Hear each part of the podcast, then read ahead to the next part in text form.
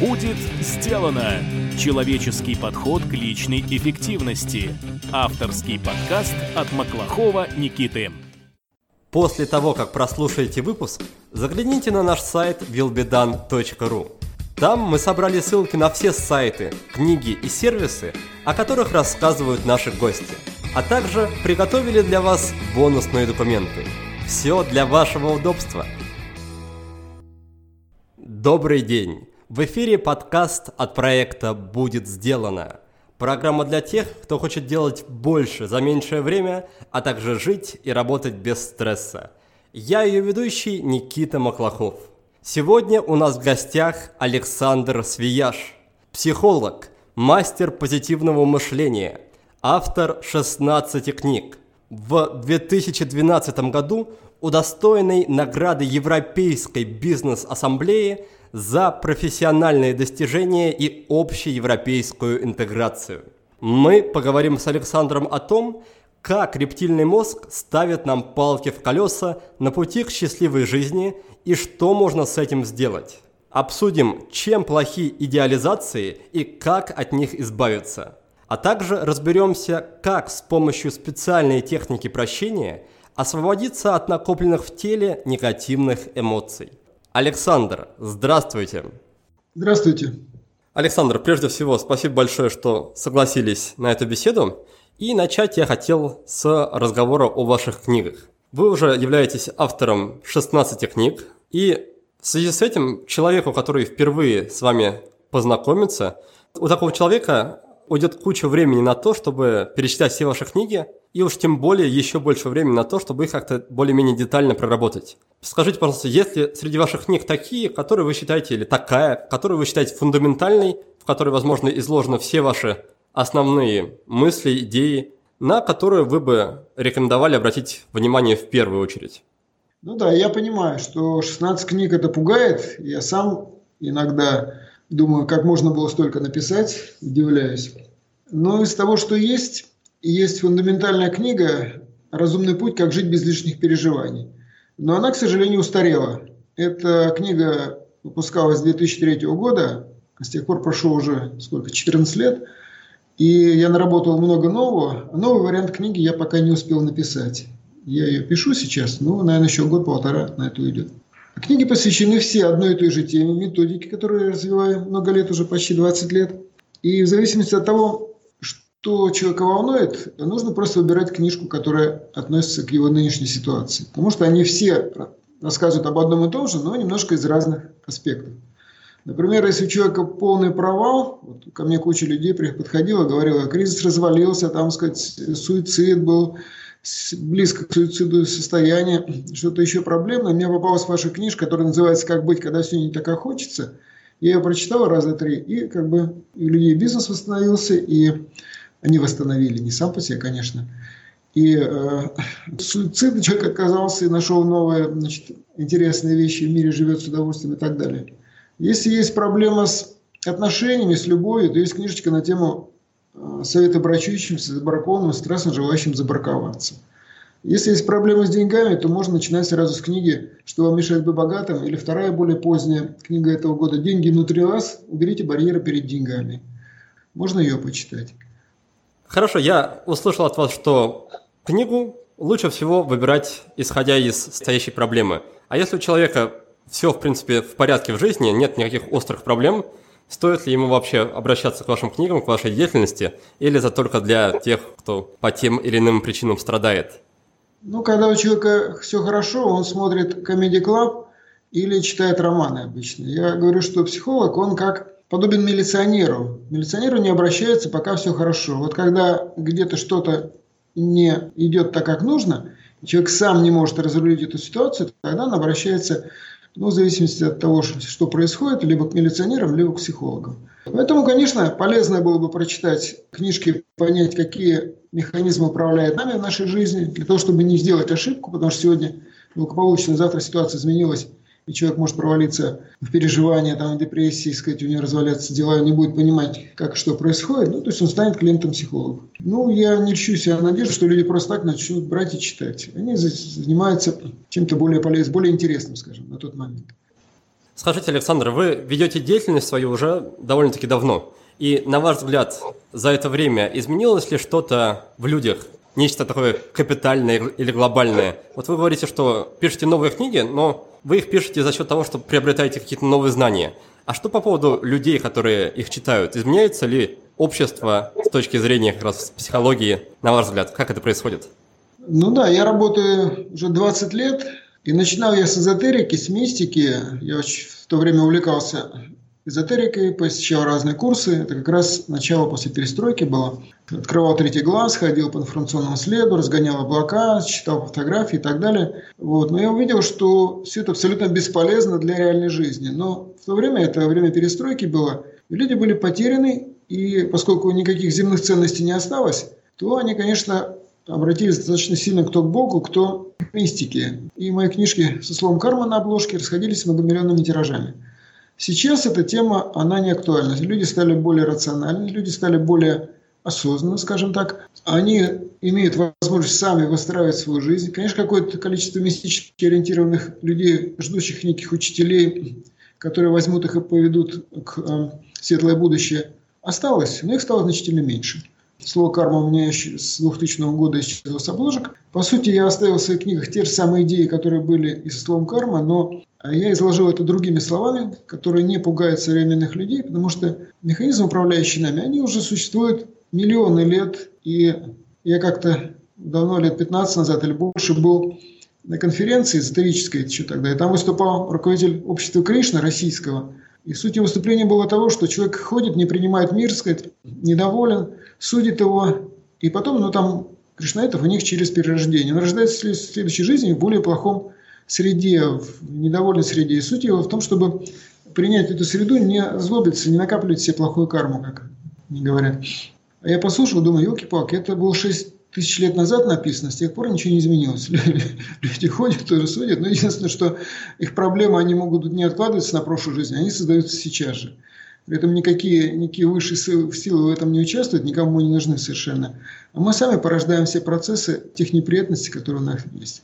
Конечно, очень приятно, раз, но раз думаю, что я, вот я жертва, мне дают уроки высшие силы, только я не понимаю ничего, чему они нас учат. Вот у меня денег нет, там семья развалилась, здоровье развалилось, чему они меня учат, я не понимаю. Иногда мне такие письма приходят. Я скажу, что мой двадцатилетний опыт показывает, что никто нас ничему не учит, никому мы нафиг не нужны. Мы сами все порождаем, и наше здоровье, и наши отношения, наши финансовые ситуации и так далее. Это мы все порождаем сами. Другое дело, что никто нам не объяснил, каким образом мы это порождаем. И вот я в этом пытаюсь двадцать лет разобраться и в своих книгах рассказать людям об этом, какие ошибки они сами совершают для того, чтобы отравить свою жизнь максимально возможным способом. И как из этого выбраться, естественно. Вы сказали, что раньше ваше внимание было в первую очередь направлено на какие-то эзотерические учения, на эзотерические, мистические знания. А чем вы руководствуетесь сейчас? То есть, как вы создаете свою методику, на чем она основана, на чем стоит фундамент сейчас ваших знаний? Ну, знаете, я человек, у которого нет авторитетов никаких. Я уважаю различных людей за их достижения, но я не беру в основу ничьи разработки, ничьи авторитеты. Я придумываю заново. И иногда вещи, которые я говорю, говорят, а вот у этого автора было такое, у этого автора было такое, это было такое. Возможно. Все возможно. И одни и те же мысли, идеи приходят людям в разное время, а то и в одно время. Это особенно хорошо известно по изобретениям, по открытиям. Я вот как кандидат наук знаю, у меня даже книга есть по тому, как создавать изобретения.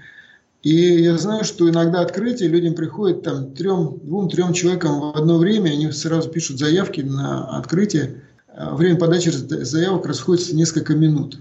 Мы находимся в каком-то информационном потоке, и кто-то умеет считывать из этого потока, кто-то не умеет. То, что я сам придумал, часто оказывается, что другие люди тоже придумали. Но не в такой системе, как у меня, не в таком изложении, потому что я... достаточно рациональный человек, я кандидат технических наук, и я пытаюсь выстраивать логически обоснованную, рациональную систему поведения человека, систему жизни человека. Давайте тогда постепенно перейдем как раз к обсуждению этой системы. Насколько я понимаю, она называется «Концепция разумной жизни». Расскажите, пожалуйста, что такое разумная жизнь, по вашему мнению, чем она отличается от неразумной и каким образом можно к этой разумной жизни прийти? Да, моя методика называется «Разумный путь» или «Разумный мир». Суть его в том, чтобы научить или помочь человеку более рационально относиться к тому, что происходит в его жизни, понимать разумно, каким образом он породил те ситуации, в которых он сегодня живет, и как из них вырулить. Так, чтобы жизнь стала такой, как хочется, а не такой, какая она есть сейчас. Я исхожу из того, что человеком управляет два механизма. Один – это наш разум, или с точки зрения нейрофизиологии, это наш неокортекс, новый мозг, который появился сорок тысяч лет назад. А второй самостоятельный, независимый механизм, который тоже управляет нашим поведением, не согласуя свои действия с разумом, с неокортексом, это рептильный мозг. Рептильный мозг отвечает за наше выживание. У него есть свои программы поведения. Программы поведения нам удобно описывать в виде инстинктов. Я, собственно, много лет над этим размышлял и пришел к выводу, что достаточно всего три инстинкта, чтобы описать полностью поведение людей.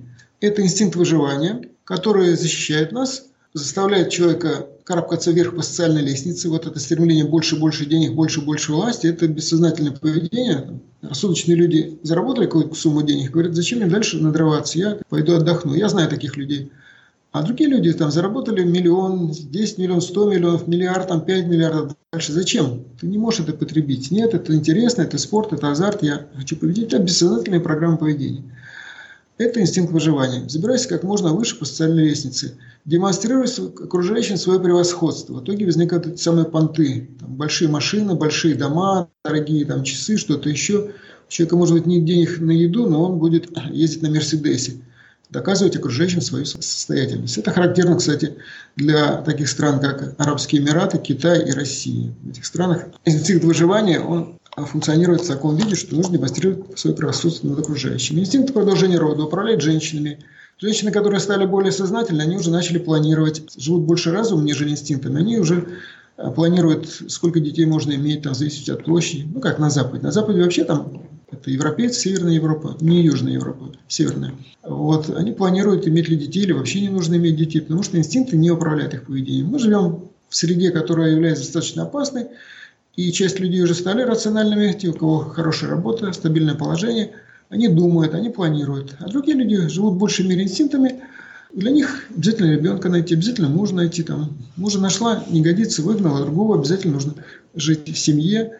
Это инстинктивная программа поведения.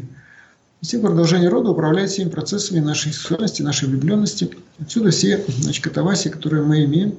И третий инстинкт, стайный инстинкт, это соединяет людей по интересам, помогая своим, бей чужих. Это люди делятся в мире на религиозные стаи, на политические стаи, на футбольно-хоккейные стаи и так далее.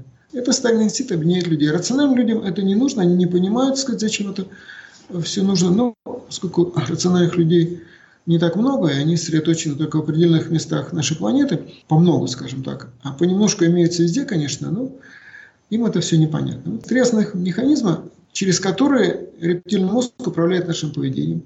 И в итоге получается, что человек как бы думает, что он думает, на самом деле решение он принимает, он может подумать об одном, а сделать совершенно другое, потому что решение он принял на уровне разума своего, неокортекса, но рептильный мозг тоже вмешался и навязал нужную ему программу поведения. Ну, собственно, я помогаю людям разобраться в этом, рассказываю о том, какие механизмы управляют нами и что можно сделать им, чтобы жить более осознанно, более рационально, с тем, чтобы нас, наш рептильный мозг, который выполняет свои задачи, ни с чем не считается, он живет своими интересами, своими задачами, своими функциями, и с ним очень трудно взаимодействовать. Он нас не слушает.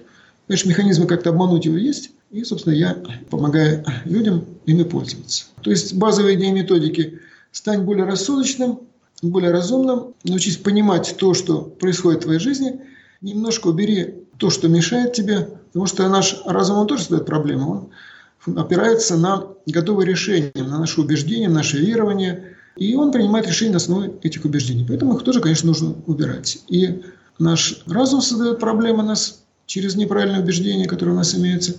И наш рептильный мозг дает нам огромное количество проблем, втягивая нас в процессы, которые нам совершенно не нужны. Борьбу, достижение каких-то целей, которые нам на разумном уровне нужны.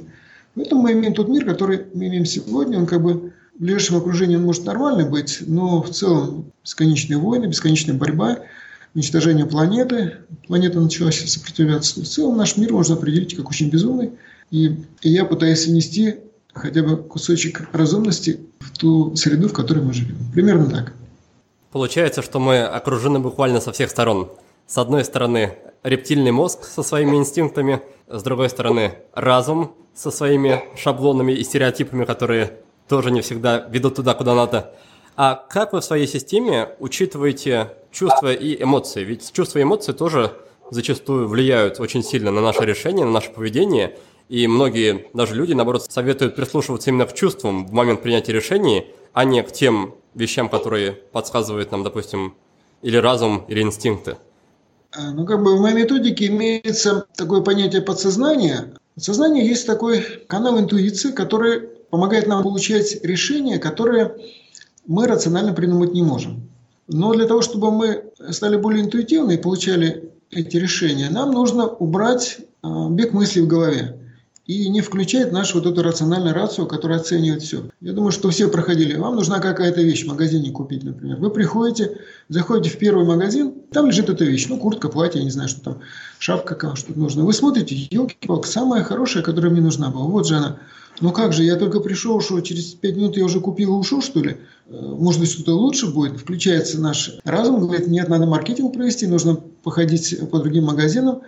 И ему говорю, хорошо, пойдем похожу, потом вернусь. Со мной несколько раз так бывало. Я хожу, хожу, потом прихожу, понимаю, что самая лучшая вещь была в первом магазине, я прихожу, и уже кто-то забрал. Я даже не догадался ее оставить на кассе. Вот. Я думаю, что у каждого подобное бывало. То есть наша интуиция привела нас именно туда, там, где нужное нам имеется решение или вещь. Но мы, включается наша рацию, начинает, нет, надо обдумать, нужно сказать, что люди думают, еще что-то. Мы начинаем анализировать, и в итоге мы теряем решение. То есть, вот одна из задач – это остановить бег мыслей в голове, создать своего рода тишину в голове, и тогда слушать себя и, конечно, не совершенно слепо следовать, а проверять, хороший ли у вас канал. Если он хороший канал, то тогда им пользоваться. Я, например, этим пользуюсь. А второе – насчет эмоций. Все теории насчет эмоций, на мой взгляд, полное заблуждение, скажем так. Что такое эмоция?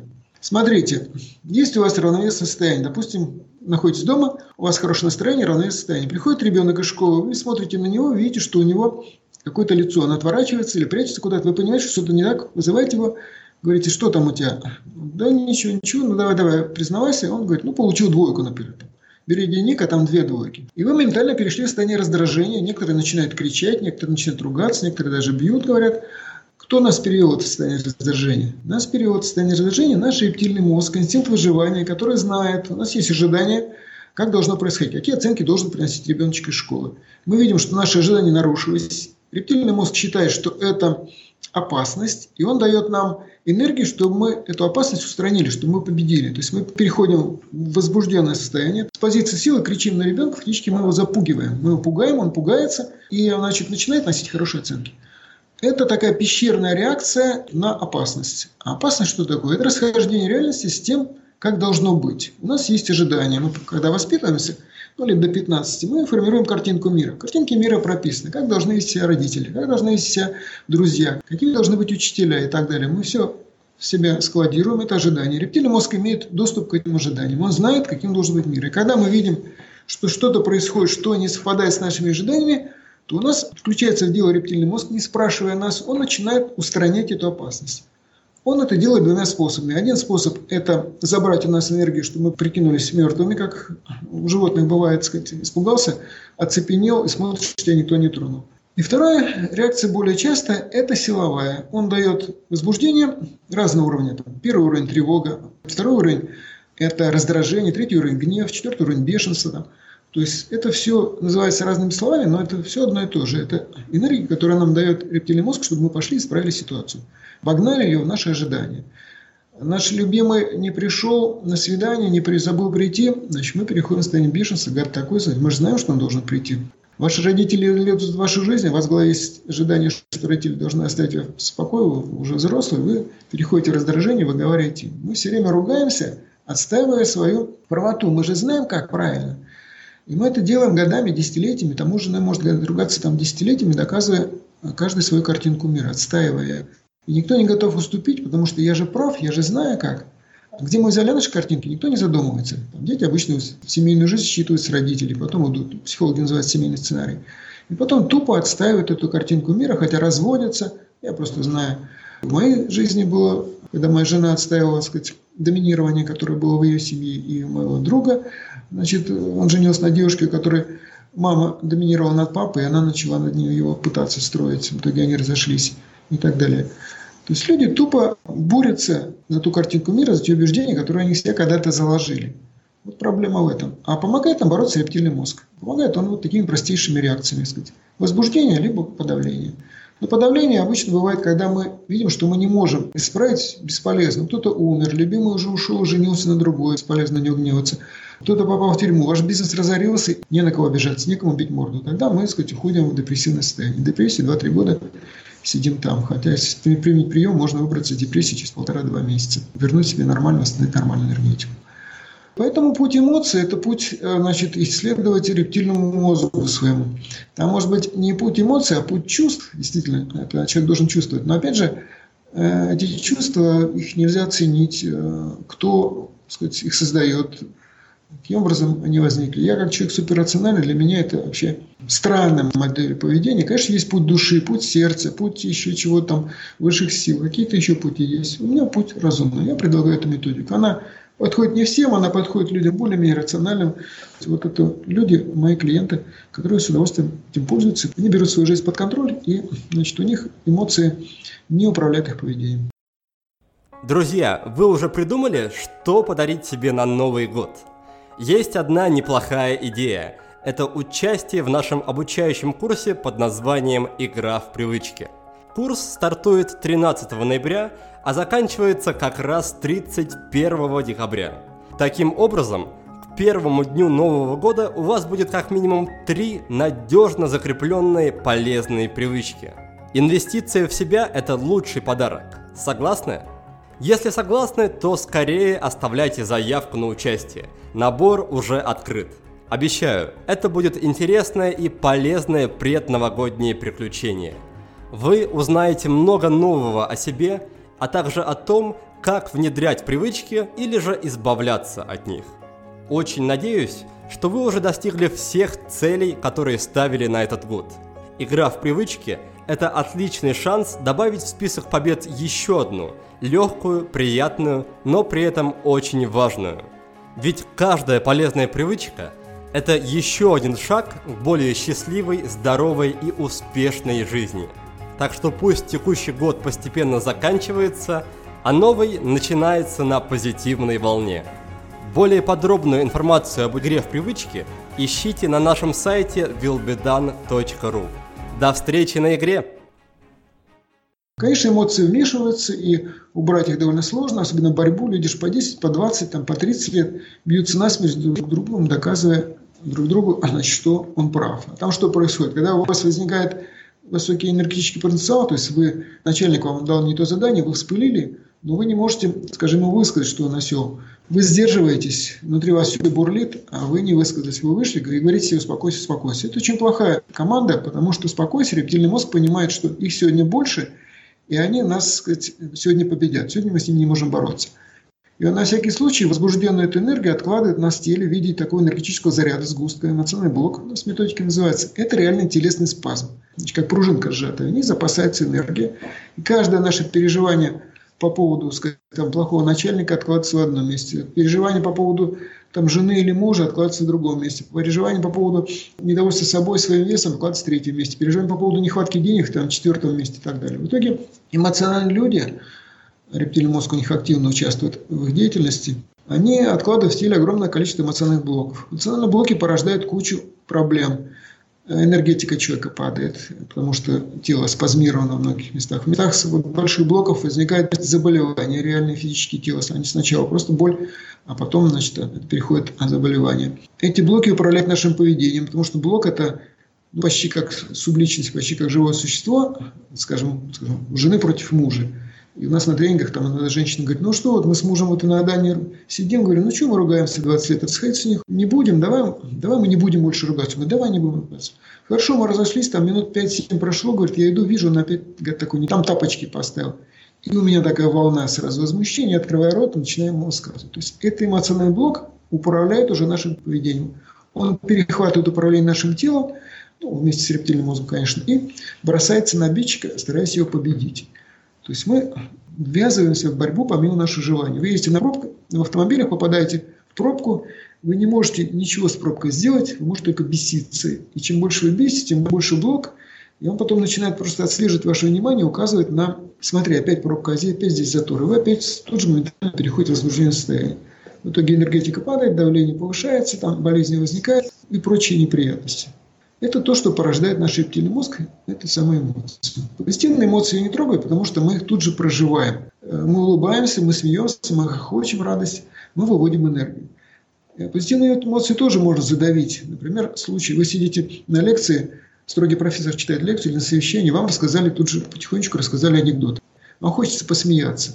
Смех рвется из вас, а вы не можете, потому что могут быть жесткие санкции. Можно тоже блок создать таким образом, но там что хорошо, наступает перерыв, вы выходите и тут же, значит, смеетесь, вы выводите из себя эту энергию задавленную.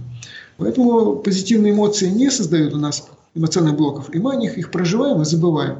А негативные эмоции мы задавливаем, они у нас находятся, поэтому они все время легко нам вспоминаются, и они все время активируются, потому что нормальный эмоциональный блок, заряженный против какого-то человека, он все время смотрит, как бы ему поучаствовать в борьбе и изменить этого человека. Женщины, которые накопили негатив против мужчин, не видят нормальных мужчин. Они видят, сказать, мужчин, которые ведут себя так, как им не нравится. Три-четыре влюбленности было, один изменил, другой напился, третий еще какую-нибудь гадость сделал. Каждое расхождение сопровождалось огромными переживаниями. Все эти переживания сложились в один блок, заряженный против мужчин. И теперь эта женщина ходит, и этот блок ей указывает все время на тех, с кем нужно бороться. То есть на пьющих, на гулящих, на озабоченных, на еще каких-нибудь. И она говорит, а где же нормальные? Почему нет нормальных? Нормальных нет, потому что ваш блок не заинтересован видеть, показывать вам нормальных. Он перехватывает управление, ваш взор переключается с одного на другого, на третьего, на четвертого, на потенциальных врагов, с которыми нужно бороться. И мы все время видим тех, кого бы не хотели видеть. Когда мы убираем эмоциональный блок, сразу открывается другое пространство, и мы начинаем видеть других людей. Вот они как бы были между возле нас, но мы их не видели. Поэтому вот когда говорят, давай эмоциональный путь использовать, я как бы понимаю, что такое механизм эмоций, как он возникает, понимаю, что это такое очень странное. Последствия могут быть, и куда он приведет человека, совершенно непонятно. Понятно, что он будет в себе все время поддерживать, искусственно поддерживать только позитивное, остальное задавливать каким-то образом, наверное, это будет нормально. Но вот обычному человеку, который накопился огромное количество эмоциональной грязи и не брал его из себя, это путь невозможный, потому что сначала нужно брать эту самую эмоциональную грязь, эти самые эмоциональные блоки. Собственно, у нас методика достижения любых целей, она говорит о том, что сначала почисти себя, убери из себя эмоциональную грязь, только потом двигайся куда-то дальше. Александр, из вашего ответа я услышал, что большая часть проблем в жизни человека возникают из-за того, что ожидания этого человека по отношению к другим людям, по отношению к жизни, по отношению к окружающей вселенной, эти ожидания не соответствуют действительности. Скажите, тогда в чем, на ваш взгляд, заключается выход? Стоит ли вообще отказаться в своей жизни от каких-то ожиданий, или стоит как-то перепрошить? Где тут решение и как это решение можно воплотить в жизнь? Ожидания у человека есть, это нормально, каждый имеет свою картинку мира. Но ожидания бывают очень важные. И если у нас есть очень важные ожидания, они называются идеализацией, то тогда человек борется все время за них. Как бы. Рептильный мозг, зная, что мы не можем прожить без того, чтобы эти ожидания не реализовались, он все время вступает в борьбу. Например, у вас есть идеализация отношений. То есть вы думаете, что люди не должны врать или не должны разговаривать матом, еще что-то. И тогда вы будете переживать каждый раз, когда вы встретите, что кто-то обманывает, кто-то хамит, кто-то ругается матом. Вы будете ходить все время, высматривать этих людей, видеть вокруг. На тренингах там женщина, например, говорит, сын подсел на наркотики, я ненавижу наркоманов. Так я, говорит, везде вижу их, я захожу в автобус, вижу вот этот наркоман, вот этот наркоман, вот этот наркоман. То есть, и они меня видят, они, говорит, подойдут мне локтем в бок ткнут или на ногу наступят, говорят, мы враги. То есть вот каждый из нас, имея избыточно важные ожидания, идеализации, он все время будет бороться, он будет свою жизнь посвящать борьбе. В борьбе в этой можно пожертвовать всем, чем угодно, и отношениями, и любовью, и здоровьем, и даже жизнью люди готовы пожертвовать, лишь бы доказать свою правоту. Вот пример могу привести. У меня как-то я читал лекцию, после лекции подошел мужчина, говорит, слушайте, вот я был молодой предприниматель, у меня была сеть магазинов. Решил жениться, съездил в деревню, значит, выбрал красивую девушку, привез нас, ребеночек родился. Потом смотрю, она сидит дома, вот там ребеночек два-три года, она сидит дома там по хозяйству, а я же развиваюсь, я двигаюсь, думаю, что же она не развивается. Давай-ка я ее возьму с собой на курсы. Взял ее на курсы какие-то. Она сидела там, спала, приехала, говорит, слушай, ну ты езди, сказать, а я буду дома, что тебе нужно? А я думаю, ну как же, человек же должен развиваться, он же она будет дома сидеть. Я, говорит, ее на следующие курсы. Она там опять, так сказать, посидела, поспала. Говорит, ну что ты, я в этом ничего не понимаю, зачем ты меня везешь? А я думаю, ну как же, человек же должен развиваться. В общем, у них начались скандалы. И в итоге они пока не ругались, коллеги и партнеры все растащили мои магазины. Жена хлопнула дверь, забрала ребенка, уехала. Теперь я сижу без денег и без жены, без ребенка. И думаю, что вот вас послушаю, что нужно было оставить ее в покое. Не нужно было ее заставлять развиваться, что ли? Ну что же оставить вот такой неразвитой? У человека идеализация уровня развития. Вот он считает, что все должны развиваться, он развивается же, и все должны так себя вести. Вот он начал за это бороться со своей женой, в итоге развалил все, что было. И э, ему очень тяжело было признаться, потому что я говорю, ну ты же видишь, что ты уже все перепробовал и ничем не помог. Значит, нужно начинать жить заново и позволить людям не развиваться, сказать, жить той жизнью, которой они живут. Ну да. Потом отошел шага на три, потом поворачивается ко мне, уже все согласился вроде, потом поворачивается, говорит, Александр Григорьевич, может у вас гипнотизер есть, может мы ее загипнотизировать можем. То есть, очень больно и тяжело прийти к мысли, согласиться с мыслью, что вот он из-за своей тупой упертости в том, что люди должны развиваться, он развалил все, что мог. Вот люди и жизнью жертвуют ради своих идей каких-то, вот, ну, всякие онкологии получают, уходят из жизни, потому что кто-то ведет себя не так. Поэтому очень важно выявить эти идеализации, их очень сложно выявить, просто так вот мы не можем их выявить, потому что мы же считаем, что правы, и в тот момент, когда мы боремся, в этот момент наш разум выключается, потому что когда рептильный мозг дает нам энергетику, то в этот момент способность контролировать, осознавать теряется, мы попадаем полностью под управление эмоций, потом, когда энергетика спадает, мы возвращаемся в нормальное состояние сознания, начинаем оценивать, мы уже забыли причину этого. Я тоже, когда обнаружил понятие идеализации, выяснил, что последние там, двадцать лет я боролся. У меня есть идеализация отношений, потому что моей семье родители никогда не повышали голоса. Я женился на девушке, которой она с мамой непрерывно ругалась. И она перенесла эту модель поведения в нашу семейную жизнь. И для меня это был сплошной ужас, в котором я пребывал там почти двадцать лет. Люди будут разумными, но другие люди, так сказать, принимают решения совершенно непонятно, руководствуясь чем. У меня идеализация независимости есть.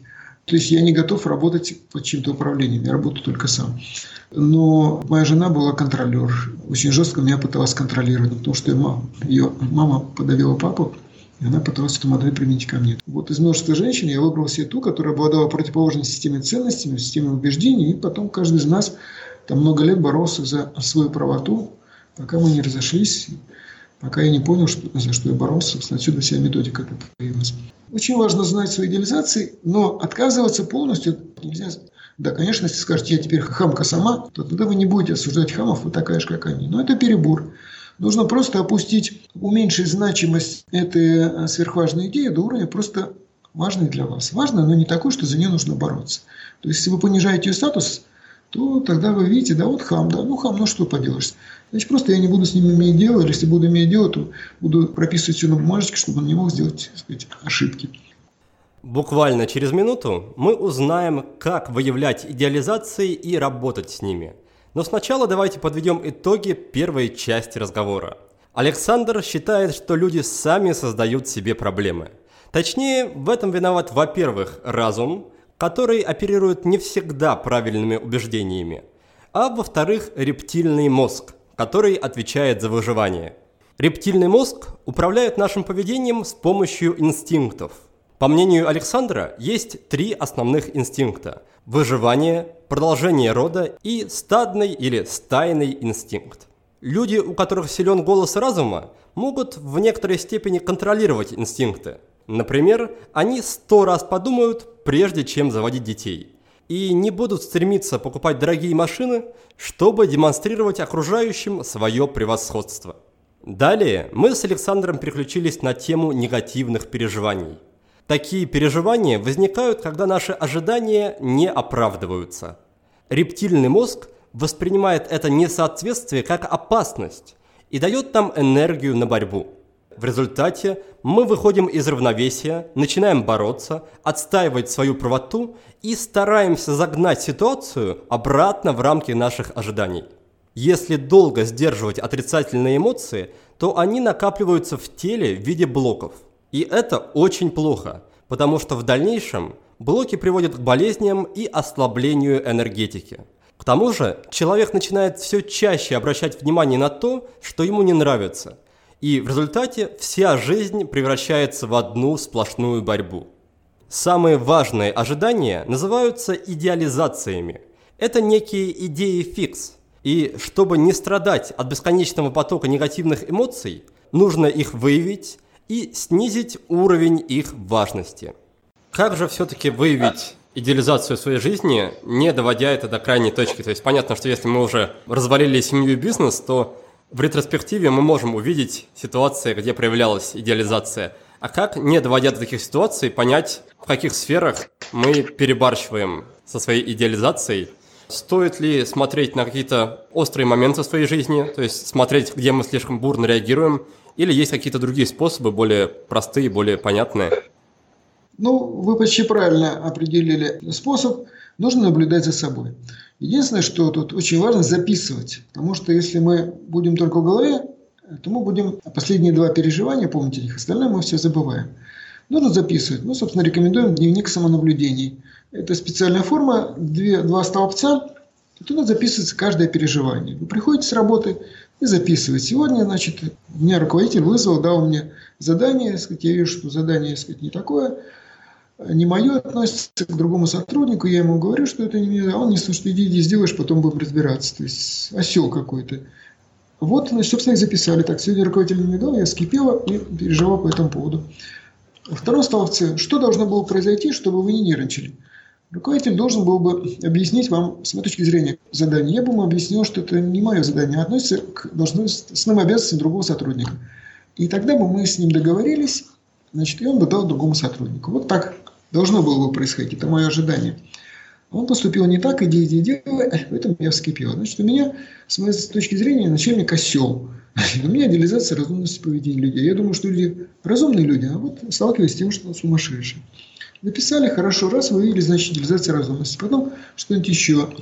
Сегодня я шла по улице, вдруг останавливается роскошная машина, оттуда выскакивает красиво одетая женщина, бросается ко мне на шею, сказать «привет, привет».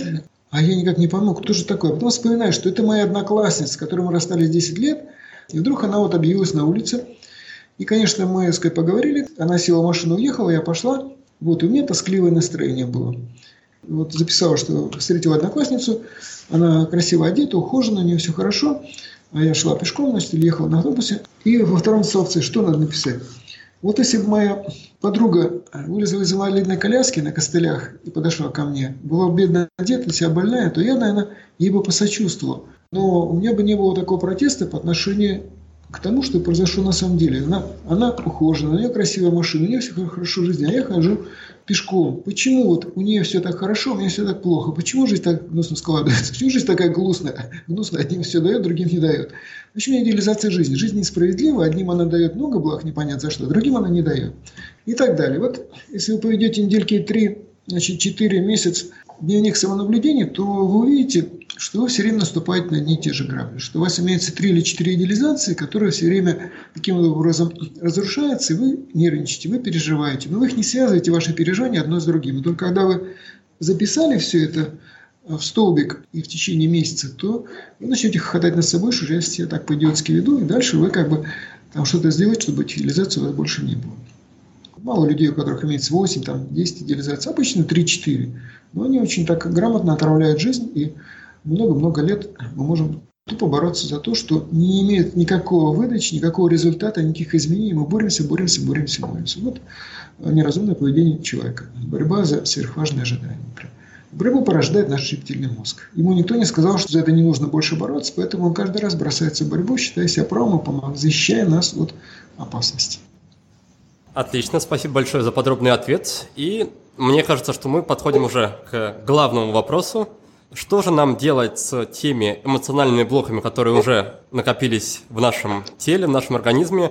И что же нам делать с теми идеализациями, которые уже присутствуют в нашей жизни? Как можно с ними работать, за счет каких инструментов? Как убрать эмоциональные блоки? Есть быстрые методики. Например, есть быстрый прием такой – обсмеять свои переживания. Переживание что такое? Это когда рептильный мозг бросается защищать какую-то нашу ценность. И если мы обсмеем, цинично обсмеем вот его поведение, то он, так сказать, поймет, что он делает что-то не так и перестанет за это бороться. Ну, например, страх. Страх – это эмоциональный блок. Мы чего-то испугались, рептильный мозг побежал нас защищать, дал нам энергию, мы начались трясти, но поскольку ничего не происходит, значит, энергия осталась на среди блока, она накапливается, накапливается, и у людей вплоть до панических атак. Вот как можно убрать этот блок? Можно попробовать обсмеять себя. Жизнь есть цирк, я клоун в этом цирке и играю какую-то дурацкую роль. У меня была такая ситуация, я построил загородный дом, переехал, и я всю жизнь, все предыдущие там сорок пять лет жил э, в квартирах. Сверху чихает, сбоку за стеной кашляет, там где-то музыка играет, ты живешь в окружении людей, ищешь себя безопасно. А тут вдруг ты в доме один, например, когда в доме никого нет. И вот я не мог заснуть до трех-четырех часов утра, пока не начинает светлеть. Как только начинает расцветать, инстинкт считает, что все, опасность миновала, ты засыпаешь. И до этого лежишь просто с открытыми глазами. Попробовал обсмеять свою ситуацию. Я стал анализировать, что я вот лежу, боюсь, чего я боюсь, непонятно чего. Есть ли реально опасность? Нет, на уровне сознания никакой опасности нет. И я придумал свой колпак, я клоун в цирке жизни, я играю роль, которая называется бэ эн че. бэ эн че – это бздю неизвестно чего. Но когда я себе это сказал, мне стало смешно, и тут же спокойно заснул. То есть, с тех пор я использую этот прием для того, чтобы, значит, вот, убрать этот страх. Подобный прием – это эн эл пэ-шный уже прием, есть диссоциация называется. Нужно разделиться своим страхом, разделиться с тем, кто испытывает страх мысленно, но требует хорошего воображения. Нужно представить себя со стороны себя. Я тоже представил, лежит большой дядька под одеялом, стучит зубами, значит, вокруг все хорошо, безопасно, он стучит зубами, у него волосы там на голове стали дыбом, трясется. Ты вот себя представил, ты разделился со страхом, ты уже перестал его испытывать. Такие приемы разовые, они позволяют убрать эмоциональные блоки сразу. Но вот придумать сильный колпак, мощный, который сразу уберет накопленные переживания, очень сложно, практически это ни у кого не получается. Поэтому мы нашли технику, разработали, я смотрел различные техники, что предлагали авторы. Я, честно говоря, у меня методика нерелигиозная. Как только я вижу, что он начинает просить у Бога прощения, я сразу закрываю книжку, потому что я понимаю, что все натворили мы сами, и Бог тут ни при чем, совершенно нас не обижался, и просить прощения бессмысленно. Нужно работать с собой. Но слово «прощение», оно обладает каким-то специфическим свойством. Я придумал, это же известно, в религиях во всех используется, для того, чтобы убрать переживания. Пришла мысль, что нужно простую форму прощения, как бы есть простая форма прощения, которая легко убирает вот только что свежее переживание. Я попереживал что-то, с кем-то поругался, просто что-то прочитал, разозлился. С любой благодарностью я прощаю этого человека, принимаю его таким, каков есть. Я прошу прощения этого человека за мои мысли, эмоции, поступки по отношению к нему. То есть я прощаю, я прошу прощения, прощаю, прошу прощения. Ну, вот можно попробовать, если вы с кем-то испытали переживания, идете, еще ручки трясутся, если вы вот эту формулу про себя повторите раз десять, то вы полностью успокоитесь. То есть ваше переживание полностью уйдет. Вы перейдете в равновесное состояние.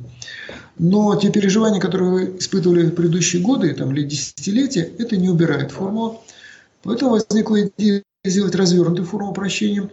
Она состоит из пяти разделов.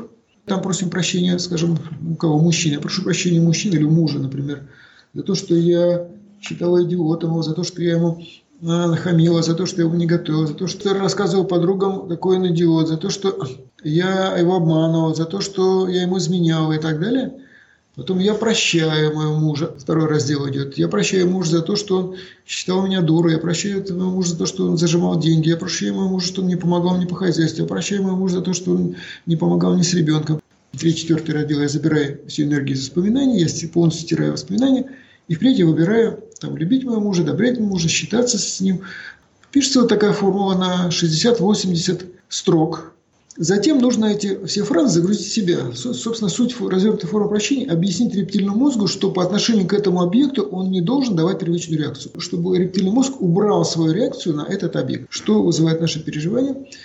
Но если мы просто будем вот повторять про себя эти фразы, то у нас есть механизм внутренний критик, который защищает нас от различных изменений. Я думаю, тот же рептильный мозг, но и плюс наш неокортекс разум.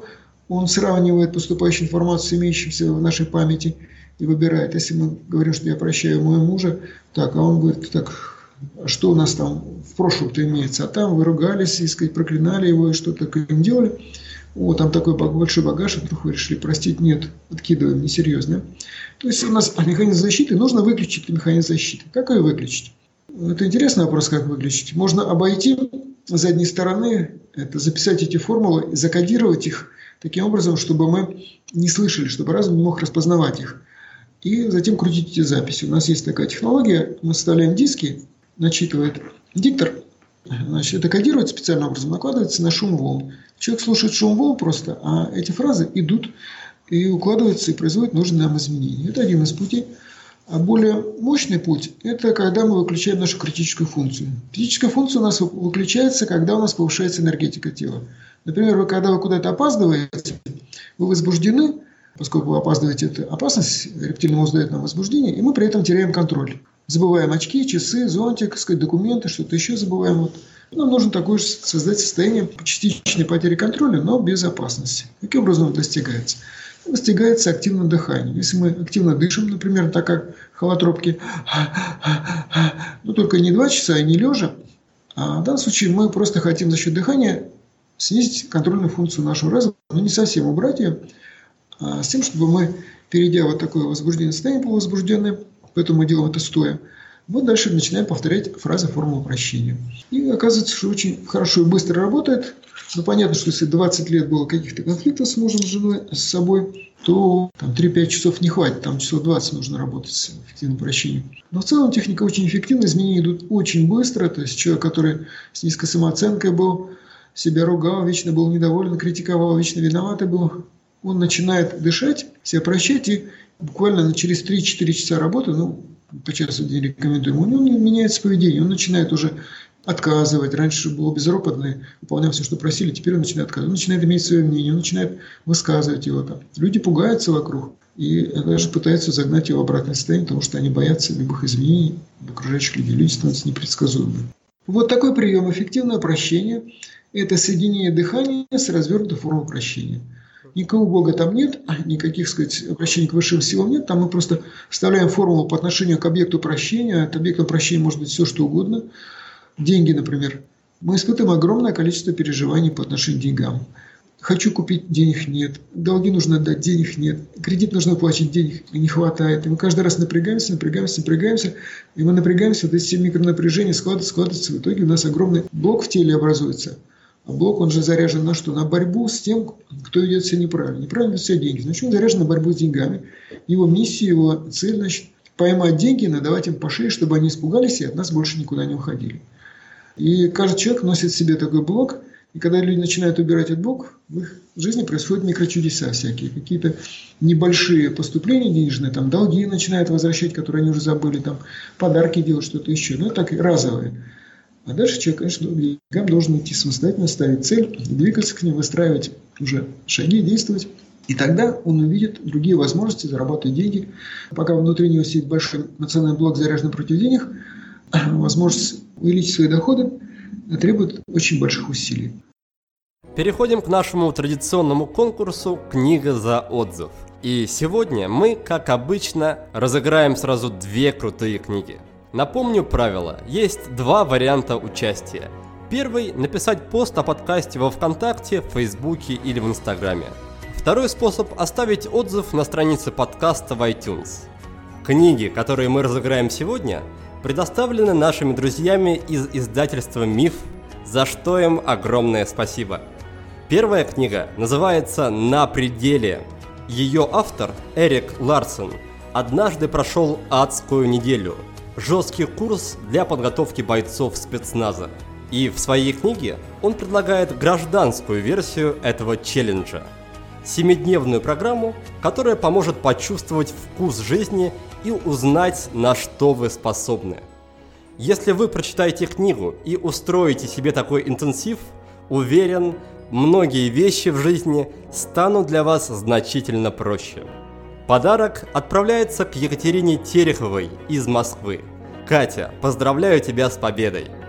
Второй приз выиграла наша слушательница с ником в iTunes Валерия Рус. Спасибо тебе за поддержку. К тебе отправляется шикарная книга Маршала Голдсмита и Марка Нейтера под названием «Триггеры». Триггер – это все, что провоцирует перемены в наших мыслях и действиях. Книга расскажет, как менять свое поведение, почему иногда это так сложно и как стать человеком, которым вы мечтаете быть. Еще раз поздравляю наших победителей, а всех остальных, дорогие друзья, я призываю также делиться своими впечатлениями о подкасте.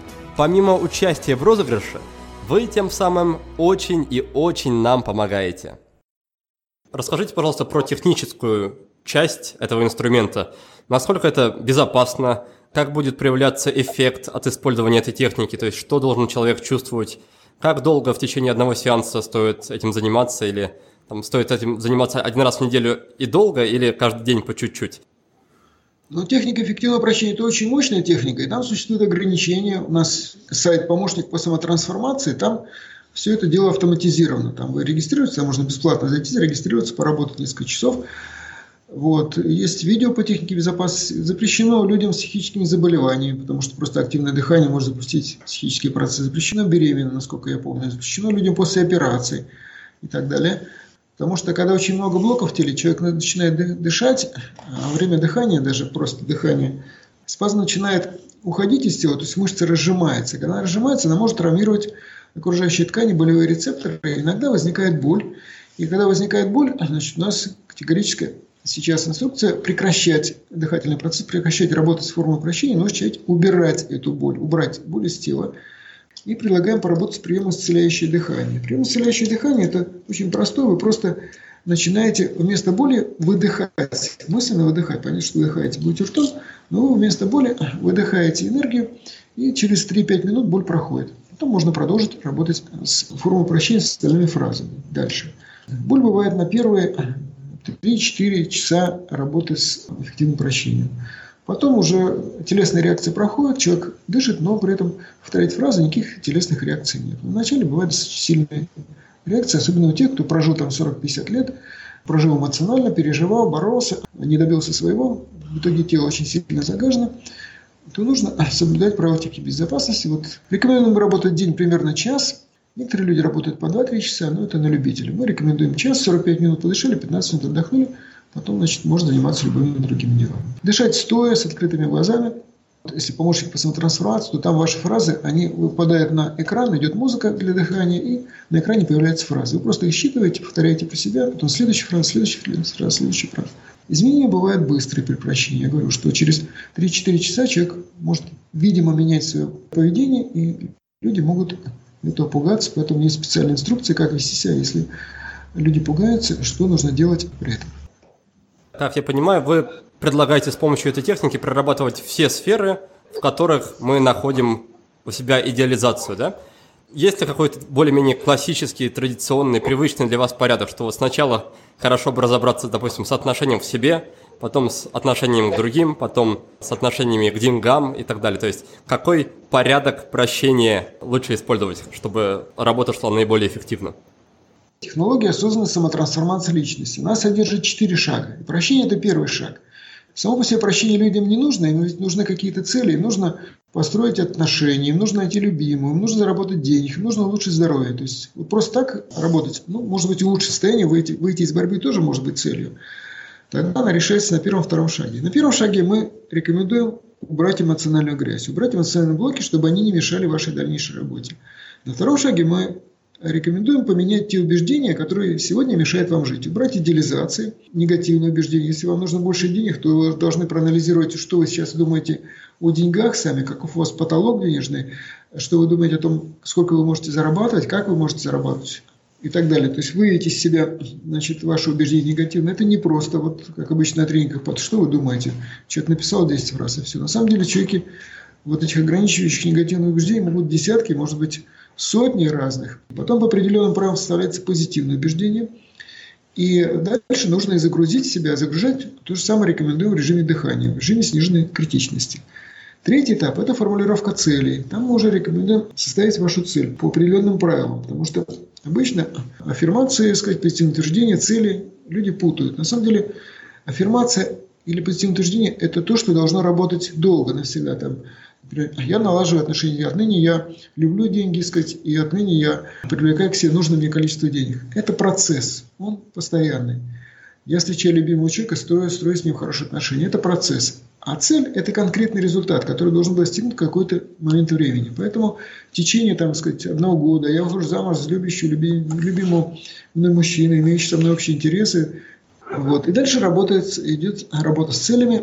То же самое с использованием возможностей подсознания. Подсознание должно четко понимать, что мы хотим, потому что оно стремится реализовать цель самым простым для него способом. Что формально она как бы реализована, а на самом деле получаете то, что вы не хотите. Вот. И четвертый шаг – это закрепление изменений, потому что то, что вы сегодня почистили эмоциональные блоки, например, вы не убрали убеждения, вы ругались с родителями, вы поработали с прощением на родителях, все, вы перестали ругаться. Но у вас остались ожидания, какими должны быть родителями. Раз ожидания остались, вы на шаге два не сменили свои ожидания, что отныне я спокойно, доброжелательно отношусь к любым словам и поступкам моих родителей, например. Подобное убеждение, оно убирает все дальнейшие претензии к родителям. Если вы не загрузили себя это убеждение, то через некоторое время, через месяц-два родители опять сделали что-то не то, вы опять вспыхнули, рептильный мозг убежал драться, и вы опять накопили переживания. Опять нужно чиститься. То есть жизнь будет сплошные чистки, поэтому нужно обязательно поработать на шаге на первом, на втором и на третьем, если у вас цель. Вот эти изменения, которые произошли, они могут откатиться назад. Рекомендуем хотя бы полгода делать небольшую чистку и отслеживать, не вылезли какие-то убеждения, чтобы с ними их быстренько опять, значит, перекодировать внутри себя. Все равно чистка нужна. Вот я уже там лет десять этим занимаюсь, но мы с женой раз в месяц примерно ложимся, дышим. Значит, плюс какие-то всплывают некоторые ожидания, которые нужно проработать. Ну, я приведу свой пример. Я директор тренингового центра. У меня тренинговый центр существует уже двадцать лет. И он все время существовал как-то, то у него большие доходы, то маленькие, то большие, то сезонные, потом еще какие-то странные колебания. Вот я каждый раз нервничал, это же мой ребенок, и как-то я объяснял другим людям про идеализацию, про... и вдруг ловлю себя на мысли: стоп, смотри, ведь ты другим людям говоришь, что не нужно нервничать, если что-то происходит, но ты сам по поводу своего центра уже пятнадцать лет нервничаешь и переживаешь, никак не можешь успокоиться. Значит, у тебя есть идеализация, ожидание, что твой центр всегда должен давать только позитивные результаты. Он показывает, что это нет, и он уже пятнадцать лет так существует, а ты никак не можешь угомониться. То есть вот я через пятнадцать лет поймал у себя идеализацию, я хорошо это поймал, я тут же составил позитивное утверждение, отныне позволяю моему центру существовать так, как он существует, я принимаю любой его вид работы, я спокойно, доброжелательно отношусь к любым результатам. Я загружаю в себя эти программы, я перестаю нервничать, и на удивление компания перестала быть убыточной, она работает, начала работать, чуть-чуть не сглазить, стабильно и дает только позитивный результат. Позволение жизни протекать, как она есть, отлавливать эти моменты нужно постоянно, к сожалению, потому что человек настолько сложно существует, у него огромное количество убеждений, верований, ожиданий, и ему сложно их выявить. Обычно мы рекомендуем с прощением себя, прощение жизни, ну, затем актуальную тему. Если у вас личная жизнь, то, конечно, нужно поработать с прощением мужчин. Может, если с отцом были плохие конфликтные отношения, конечно, поработать с прощением отца. С мужчинами там бывают те мужчины, которые у вас три-четыре влюбленности были, может, замужество было. Конечно, нужно простить ваших мужей за то, что они вам отравляют жизнь. Плюс еще такой есть момент, как не только те мужчины, которые создали нам проблемы, те мужчины, которых мы не очень-то одобряем, как бы не боремся с ними, но они, вот у женщин бывают такой неприятные мужчины. Но женщины же, они выбирают мужчин инстинктивно, значит, нужен сильный, уверенный, харизматичный мужчина, ну, в меру как бы ее самооценки.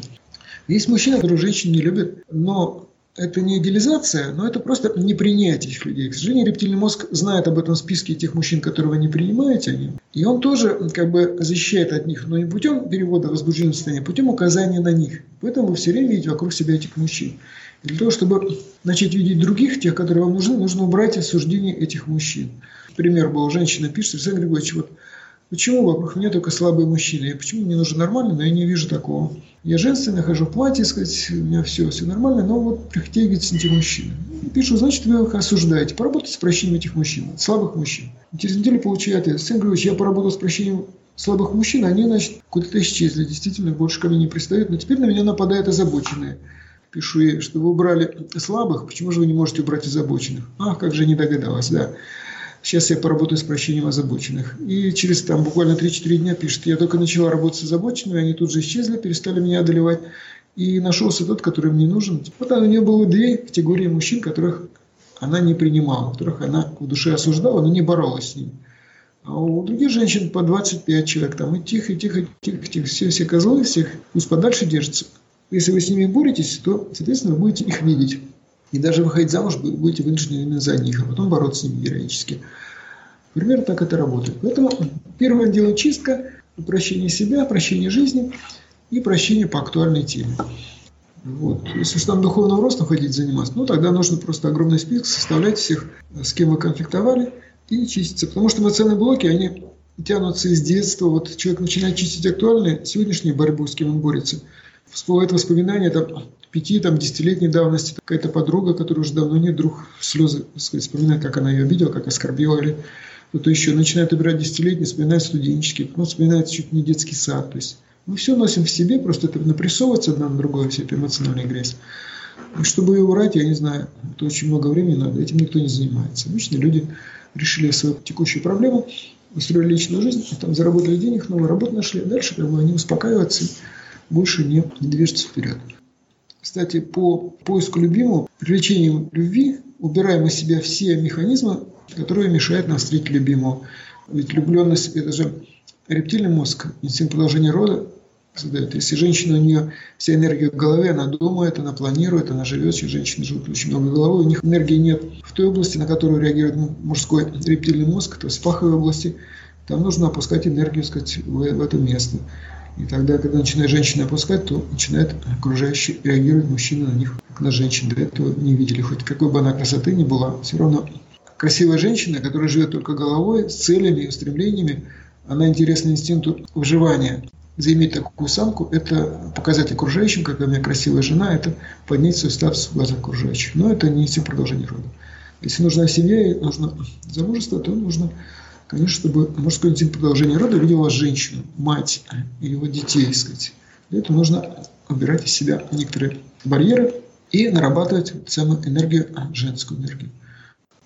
Александр, спасибо большое за, за столь подробную и детальную инструкцию. Остается только взять и сделать. Наш разговор с Александром подходит к концу. Пришло время для резюме и рубрики «пять в одном». Мы выяснили, что один из работающих способов убрать эмоциональный блок – это проработать его с помощью активного дыхания и техники эффективного прощения. Александр советует дышать по часу в день и обещает, что первые результаты могут появиться уже через три-четыре сеанса. У данной техники есть некоторые противопоказания, так что, пожалуйста, будьте осторожны и внимательны. Итак, как же выглядит вся эта техника? Вы активно дышите и в этот момент проговариваете заранее заготовленные фразы прощения или же просто читаете эти фразы с экрана. Начинать надо с прощения себя, дальше переходите к другим людям и затем к проблемным ситуациям. Техника эффективного прощения – это только первый шаг в технологии самотрансформации личности, которую разработал мой гость. На этом этапе вы убираете эмоциональные блоки. А затем, при желании, можете пойти дальше. А дальше следует второй этап, на котором нужно выявить идеализации и негативные убеждения, которые мешают вам жить. Третий этап – это постановка целей по всем правилам целеполагания. Четвертый шаг – это закрепление результатов. Вы составляете новые позитивные убеждения и загружаете их в себя также с помощью активного дыхания. В первые полгода после такой работы негативные убеждения и идеализации могут проявиться снова. Так что за этим нужно следить и время от времени устраивать так называемую чистку. А нам тем временем пора переходить к нашей традиционной заключительной рубрике. Рубрика называется «пять в одном». И в рамках этой рубрики я задаю гостям пять коротких вопросов. Первый вопрос касается книги. Пожалуйста, порекомендуйте мне и нашим слушателям одну книгу, которая на вас произвела положительное впечатление. Я считаю, что самые глубокие мысли имеются в романах Виктора Пелевина. Я их читаю, перечитываю с удовольствием и вижу, что там очень глубокая философия. Если вам Пелевин нравится, прочитайте его еще разочек. Наиболее любимый у меня это про вампиров. О том, что люди созданы для того, чтобы кормить вампиров и как вампиры управляют нами. На мой взгляд, там изложена глубокая эзотерическая модель. Я уверен, что одна из задач человека – это перерабатывать грубую энергию, которая имеется в пище, в воде и воздухе, перерабатывать тонкие энергии и выделять в окружающее пространство тонкие энергии. За счет этого мы взаимодействуем. Собственно, это функция человека. Но единственное, что мы энергию отдаем не вампирам, конечно, мы отдаем обитателям тонкого непроявленного мира. Но вот все механизмы довольно подробно описаны в этом романе. Мне он нравится, я его несколько раз перечитывал. Там два тома. Угу. Хорошо, тогда с книгой мы разобрались. Следующий пункт касается привычки. Скажите, пожалуйста, какая есть привычка в вашей жизни, которая приносит вам очень-очень ощутимую пользу и от которой вы бы ни за что не отказались? Привычка, когда я дам эмоциональную реакцию, спохватываться, из-за чего я тут борюсь, когда уже возбуждение спадет, и пробормотать простую форму прощения. Это первое. А вторая привычка – это психозащита. Когда со мной разговаривают незнакомые люди, или я получаю письма какие-то. Люди часто своими эмоциями заряжают письма, даже электронные, и мы потом ловим эти эмоции и, так сказать, если агрессия была, то переходим в агрессивное состояние. В случае у меня это так. Поэтому есть такой прием психозащиты. Когда люди что-то говорят вам, вы чувствуете, что это начинает тревожить, чтобы это вас не цепило, вы должны сказать мысленно ПВБ. ПВБ – это «пошел он болван». Вы внутри себя улыбнитесь, и дальше, чтобы человек не говорил, вы уже внутри себя не пропустите эту информацию. Спасибо. И дальше на очереди третий пункт. Он касается инструмента или какого-то сервиса. То есть что-то, что вам помогает в жизни, облегчает ее. Но он делает не проще, он э, сохраняет мое здоровье. Эта компьютерная программа называется ChronoControl. Она бесплатная. Она каждые пятьдесят минут выключает клавиатуру и мышь компьютера, и экран гасит. десять минут компьютер блокирован. Если там идет какое-то видео, то она продолжает идти, то есть компьютер работает. Но я не могу ничего делать. И, конечно, это бесит вначале. Но потом я понял, что это очень полезно, и я встаю, делаю разминку, иду там, отжимаюсь, подтягиваюсь, может быть, там просто чашечку чая выпиваю. Для тех, кто работает за компьютером, очень полезная программа, рекомендую использовать. Дальше у нас идет пункт, который касается вопроса. Скажите, Александр, какой, на ваш взгляд, стоит задавать себе вопрос на регулярной основе? Наверное, что-нибудь типа «Зачем я это делаю?», каков смысл этого? Последний пункт, он касается фильма. Порекомендуйте, пожалуйста, напоследок нам еще один фильм для просмотра. Ну, в целом я рекомендую смотреть комедии. Я смотрю с удовольствием канал ТНТ, Comedy Club и те шоу, которые там идут. Вот рекомендую побольше обращать внимание не на политические шоу, которые, конечно, втягивают в борьбу, и мы, не желая того, переходим в состояние агрессии, накапливаемся эмоциональную агрессию, а смотреть комедии, кинокомедии, то, что я рекомендую. Я тогда подведу коротко итоги. У нас получились две книги. Это книги Виктора Пелевина под названием «Empire V» про вампиров. Привычки, тоже две привычки. Это, во-первых, вовремя вспоминать и использовать формулу прощения в повседневных ситуациях. И вторая привычка – это использовать специальную технику под названием «ПВБ» по отношению к незнакомым людям, которые пытаются нас как-то вывести из себя. Сервис – это сервис ChronoControl. Вопрос – это вопрос, зачем я это делаю. И фильм – это, скорее, даже передача. Комедийные передачи вроде Comedy Club или Comedy Woman. Спасибо большое вам за беседу. И напоследок я оставляю чуть-чуть времени нашим гостям, чтобы они могли рассказать о себе, в том плане, где слушатели могут их найти. Так что, пожалуйста, расскажите про это, где вас искать в интернете или в реальном мире. У нас имеется целое пространство саморазвития из шести сайтов. Основной сайт разводной, так называемый, это свияш точка ру. Там висит десяток моих книг, можно скачать, почитать. Там информация о тех новостях, которые у нас происходят. Есть тренинговый центр свияш центр точка ру.